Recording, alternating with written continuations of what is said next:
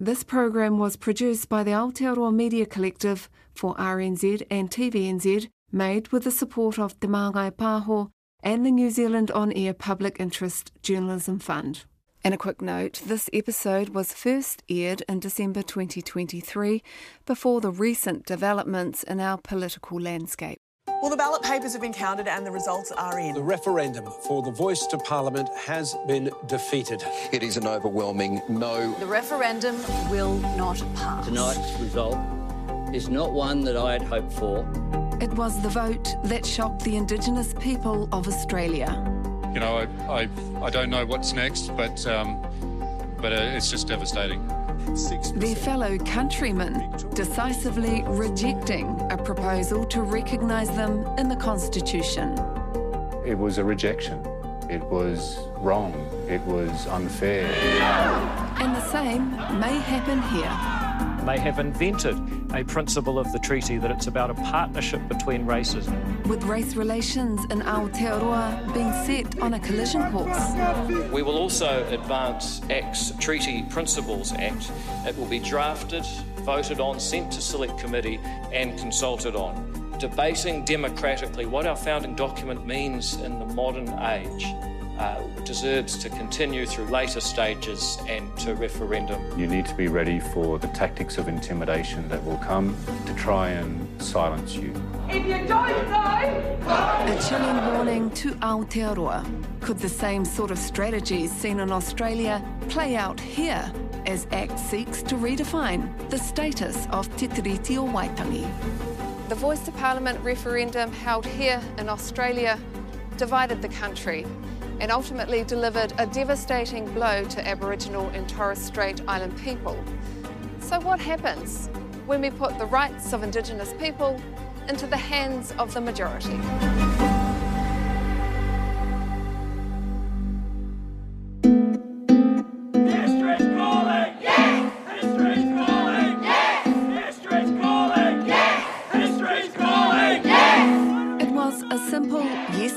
Question Should the Australian Constitution be altered to recognise the First Peoples of Australia through a voice to Parliament? History's calling! Initially, support for the voice to Parliament was strong. The sorrow and soul searching is underway in the Yes camp. Instead, the majority of Australians voted against it. This campaign has never been about just yes or no. Like many Indigenous Australians, Yes advocate Thomas Mayo was left shattered by the results, saying it set back reconciliation efforts by decades. This has been about justice. I just feel empty, you know, I feel like there's a, an emptiness in in my chest, and it's I guess I'm dragging my heart around along along the ground nowadays, just um, uh, just so so devastated uh, about the result. After a bruising campaign, we've come to Darwin to meet with Mayo. I am a, a Kaurareg, Kalkalgal and Erubamle man, so um, those nations are in the Torres Strait. The unionist turned Yes Vote campaigner as he comes to terms with one of the darkest moments in Australia's Indigenous history. We're on the lands of the Larrakia people, so I pay respect and on our behalf to the Larrakia people and their elders past and present. It all began with such hope. We call for the establishment of First Nation voice enshrined in the Constitution. In 2017, the Voice to Parliament was proposed in the Uluru Statement from the Heart, a document that set out a roadmap for Indigenous reconciliation with wider Australia. It captures our aspirations for a fair and truthful relationship. What did you believe it would achieve? Well, I, I really believed that it would lead to change, and that's why I was so passionate about it. What they were asking for was simple the creation of an Indigenous body called the Voice to Parliament that could provide advice to the government on Indigenous issues. I knew it was a modest proposal, just setting up a representative body. Uh, we weren't seeking to usurp Parliament or to be able to veto legislation. We were seek simply seeking uh, the ability to speak our minds, basically, collectively. Indigenous leaders believe that to make it work, the majority of Australians would have to back them. And I say to my fellow Australians, Parliaments pass laws, but it is people who make history. They wanted a referendum to ensure the voice to Parliament couldn't be used as a political football by future governments. Is it fair to put Indigenous rights into the hands of the majority? It's not fair. Uh, nothing about colonisation and our powerlessness in our own country is fair. But to see a reform that is lasting, that can survive the political cycles and the um, tactics that they use to scapegoat Indigenous people for our own problems, we had to go to the Australian people. So the stage was set. The voice to Parliament would be put to a vote. In August 2022, shortly after Prime Minister Anthony Albanese released the proposed wording for the Voice to Parliament referendum, opinion polls showed 75% of Australians supported a yes vote. But a year later, on election night, that support had changed significantly, with 60% of Australians voting no. So, why did 35% of Australians flip to a no vote? We understood that it would be difficult. But what was a surprise was the intensity and the quantity of the toxic vitriol that was aimed at anybody that put their head up, uh, and also the level of disinformation. Two prominent leaders in the No campaign were Indigenous political figures Warren Mundine and Conservative Australian Senator Jacinta Nampijinpa Price.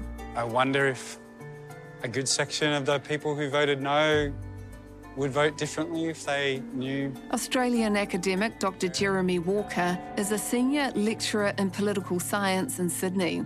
He says the Mundine and Price No campaign came out of the gate like a freight train. Come on, Australia. And no one saw it coming. Vote no to the voice of division. They were everywhere all of a sudden, everywhere. Like on every television station, on the on the news, and the social media was flooded with pictures of them. And they had several very the key one was um, that the voice will divide us by race. And now that's very interesting because literally that's what they did. Now we have a choice to make. Do we give in to guilt and division or do we say no? So what that did was to introduce racist discourse into the, and that was their thing. They said over and over, number one, and that unleashed, as well as all of these untraceable bots on social media, with this very racist imagery. That basically created a license for people to express overtly racist sentiment and attack um, Indigenous people, and particularly anyone associated with the campaign. Thomas Mayo, were you targeted by the No campaign? You know, I was certainly one of the, the top targets of the No campaign. I think uh, they used the angry black man trope, but it showed me basically dancing for money, uh, you know, with raggedy trousers, you know, a typical racist trope. And I tell you what, we are sick of governments not listening to our voice. We are going to use the rule book of the nation to force them. There is nothing more powerful than building a First Nations voice, a black institution, a black political force to be reckoned with. Keep going until we change the system, until we tear down the institutions that harm our people. There was a fear mongering, uh, you know, effort from the No campaign to tell people that they were going to lose their backyard or their farm or that they would have to pay fees to go to the beach if Indigenous people had a voice. All of these things that were completely false. Um, it was an advisory body that we were proposing. It was genuinely modest. So, who are Warren Mundine and Jacinta Price? Well, both of them come out of the conservative advocacy group Advance Australia. Advance Australia pitched itself as ordinary Aussies with mainstream values, worried about what woke elites were doing to their country. But an investigation by the Australian independent news organisation Klaxon found that Advance Australia is bankrolled by actual elites, some of Australia's richest people. Advance Australia is just one of the many right wing think tanks with links to the little known global organisation, the Atlas Network. The network was established in 1981 to promote free market policies around the world. Dr. Jeremy Walker. The purpose of the Atlas Network was to litter the world with free market think tanks. That basically, the purpose was to create all of these institutions, institutes that would present themselves as research institutes, um, and to, to flood the world with these institutes. There are five to 600 think tanks linked to Atlas with fairly innocuous names, such as the Centre for Independent Studies, where in Australia, Warren Mundine is the director. The Centre for Independent Studies um, won't tell you who funds them now, but we know who founded them, and that's certainly a matter of record. They were founded by oil and gas, uh, mining, uranium interests in the late 70s. Dr. Walker studies the Atlas Network. He says it receives some of its funding from oil and gas interests who oppose Indigenous rights that could threaten the fossil fuel industry. This is about rights, land rights. It's about land rights. It's about, um, you know, so one thing that's consistent across all of these Atlas Network think tanks is that we will oppose anything that gets in the way of the fossil fuel industry, whether it's climate policy, uh, Indigenous land rights. Now, a warning to Maori. Free market think tanks undermined the support for the yes vote in Australia. Could that happen here if a referendum were to be held on the Treaty of Waitangi? Should we be worried about a treaty referendum? It will be relentless, it will be very well funded, and it will be dark. I worry for you guys in New Zealand. Having been through what I've been through, it's going to be a tough, tough fight for you. And that fight has now arrived on the streets of Aotearoa. This month, thousands protested moves against the status of the treaty. If, if they had a coherent message, that'd be great. But they're trying to say that a government who stands for treating all people the same uh, is racist. ACT campaigned for a referendum on the treaty and a treaty principles bill.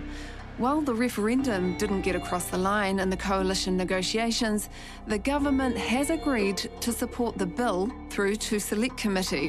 If it were to be successful, it could prompt a referendum. And a citizens initiated referendum may still be on the cards. Well, the reality is that uh, what Mr. Seymour's asked for, he's got.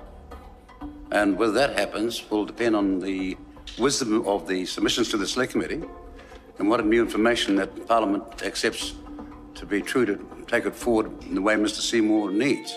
Treaty expert and lawyer Moana Tuwhare. I think if we, we're in a position as a society where the voting public in general had a very good understanding of the principles of the treaty and the way in which um, the treaty relationship was intended when it was first agreed, and the context in which we find ourselves, um, you know, grappling with issues like co-governance or any other, you know, relevant kind of treaty-related topic, then, you know, okay, let's put the question to everybody. But we're not there. I think it's a really intellectually dishonest uh, way of approaching what is actually quite a nuanced and contextual question. What are your thoughts on the way you know, a potential treaty referendum is being handled? A referendum is a yes or no vote to a very defined and specific question. It is not a debate. And yes, if we want to have a healthy debate, which I absolutely support, let's do that. But let's not leave it up to the largely uninformed voting public to make a largely uninformed decision about the place of the treaty. I think people have a right to specific property. Everyone has a right to property under a treaty which gives the same rights and duties, that gives self-determination over your taonga. However, uh, it's not true that you should forever and a day have a different right to sit at certain tables to govern certain entities because of your ancestry. This is a democracy. That's what the treaty did. That's what it did. It wasn't, it did, there's no end date on Te Tiriti. I okay. think you've got the treaty uh, wrong, and I think that your version of how your version of how the world should be has no successful parallel anywhere in the world. Iwi leader Paul Majurey. As we know, there's been an evolution of thinking as time has gone on, um, from a simple nullity, um, to use the language of many years ago, through to it being a very live, an important, founding, enduring, and living document. And it's been the place for the courts to do that, going back to the lands cases of the 1980s, um, where principles came about. Uh, that's the place where that takes place. And of course, it's for the politicians to determine um, through Parliament uh, how the treaty is reflected in legislation, and that's been an involved journey, as we've seen as well. Alongside the treaty bill, the new government has pledged to scrap the Māori Health Authority, end co-governance and minimise te reo Māori. Community activist Kassie Hartendorp from Action Station says fostering a sense of resentment is a powerful tactic for undermining equity for Indigenous people. For example, naming the so called Indigenous elite, a group of Indigenous people who apparently have this power over a non elite Indigenous group. So that was being said both over in the referendum in Australia, and that has been coming up in our country. Have you seen similarities between what happened in Australia and what's been happening here? So, some of the things that were similar included fear based tactics, right? So, this idea that there is something to be afraid of, of Indigenous people having their rights in the country that they come from, the idea of something being taken away, the idea that actually Indigenous rights are divisive. We just need to create this equal world. We're not realizing that the converse is true. The whole reason that we need to have our rights enshrined within our constitutional documents is because we were not on an equal footing in the first place after colonisation. So we're seeing our words being thrown back at us that suddenly Indigenous people are the div- divisive ones, Māori are being divisive. That, that's simply not true. Josh Drummond is an investigative freelance journalist born in Australia, but now a proud Kiwi. He says it was heart wrenching to watch the Voice to Parliament referendum fail.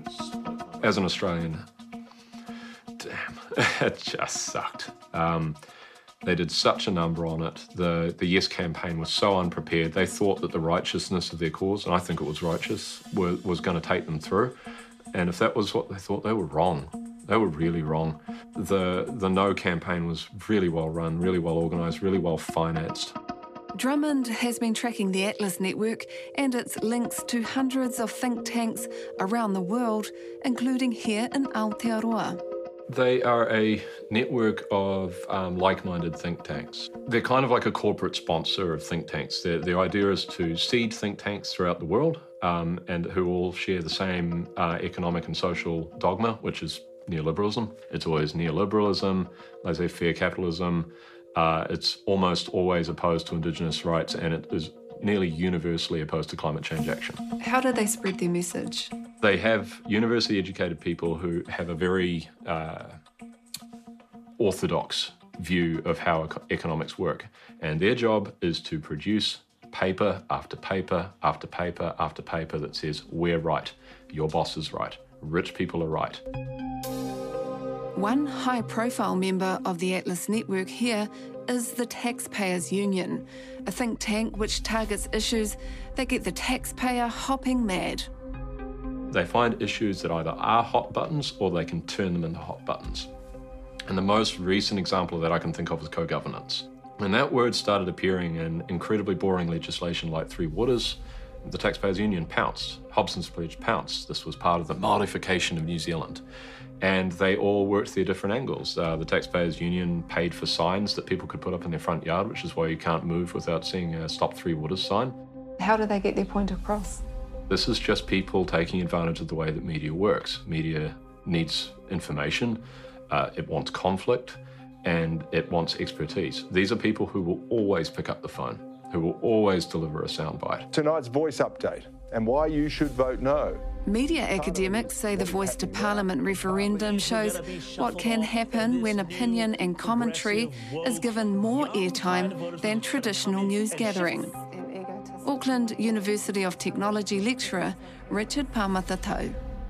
The news reporting was pretty down the middle, but People now are attached to anger, attainment, to infotainment, and the commentariat are the people now who have a bigger sway rather than the straight news journalists, and that is a real worry for democracy. What were some of the reoccurring themes in the Australian coverage? Well, the, there were a number of messages that were were really, really destructive. One of them was that if this passes, the Aboriginals are going to take control of the country. You're going to lose your land. And we're seeing something similar here around the treaty, which is if we let Maori get away with more, then they're going to take over. How do we cover the bill fairly here? With the bill and the possible referendum, the media is going to be critical. And it can be critical either as a, a force for good, for want of a better term, or else just perpetuating destruction and misinformation. And we've become so used to that with COVID, and we're following the United States model where you can say anything and get away with it. Josh Drummond, do you think there'll be a referendum? Yes, I think there will be a referendum. The lobby groups that ACT works closely with, and in fact, you could pretty much see them as the same organisations, will agitate really hard behind the scenes for the bill. They'll say this is what's necessary. It will finally get us to one law for all. It will end the Maoriification of everything. It will, um, it'll, you know, bring the tribal elites down. All those buzzwords that they use they'll um, they'll just try to make it look like there's either overwhelming debate or overwhelming support for that um, that bill at select committee. What impact will it have on race relations here? I think it will be terrible for race relations, possibly the worst thing that you could do for race relations in New Zealand. New Zealand's we asked the Taxpayers Union's Executive Director Jordan Williams for an interview, but we're told its board hasn't yet discussed whether it will take a position on a possible treaty referendum. But just this month, it hosted Lord Daniel Hannan. Today, I mean, I'm really excited to see all the all the coalition partners around this table. Um, Hannan is the director of two right-wing think tanks connected to the Atlas Network. Able, and I'm sure the politicians here will recognise the important contribution that comes from the, the wider movement, right? The penumbra, the halo around the right of centre parties, uh, not least organisations like our hosts, the Taxpayers Union. And he's met with the ACT Party leader, David Seymour, who's also a guest at this event. And I think there's been a, an issue here where both, frankly, both judges and politicians have been creating problems by going beyond the text of a successful treaty and uh, adding, let's say, ruling on the basis of what they think it ought to have said rather than what it actually says. We're moving away from the idea of equal citizenship before the law. We are introducing, or reintroducing, I should say, the idea of uh, being defined by birth or caste or ancestry or physiognomy. This is Tiriti Lake. This is Manamotu Hake Jurgen. And this is Mokopuna Ismail. Iwi are already activating. Ngāi has filed an urgent claim with the Waitangi Tribunal against the government for undermining Te Reo Māori. And iwi leaders have put the government on notice, including Te Kiingitanga. You know, I'm here to send a message. And the message is that we will fight this government. And in the courts, in the courts, in the streets, in social media, in every platform available to, uh, to, uh, to, uh, to, our people, we have begun to, to, uh, to strategize and to mobilize our resources. Paul Majurey. The treaty is uh, the founding document of our country, um, the highest courts in the land have said so. And so the, the concept that through essentially a, a poll, um, can determine uh, what are the rights and interests in, in the treaty and that what goes with the principles pretty much flies in the face of every uh, convention around constitutional documents in the world. How would you describe the new government's approach to Māori? It can be a, you know, a potential slippery slope in terms of seeking something that the base clearly wants, um, but is that good politics? And we'll see how that plays out. As Indigenous Australians come to terms with losing a place in the country's constitution, they leave Māori with this final piece of advice. Don't underestimate the threat to the treaty and be prepared for the fight of your lives. You guys, uh, Māori people, uh, Pakeha that are allies will need to be more united than ever.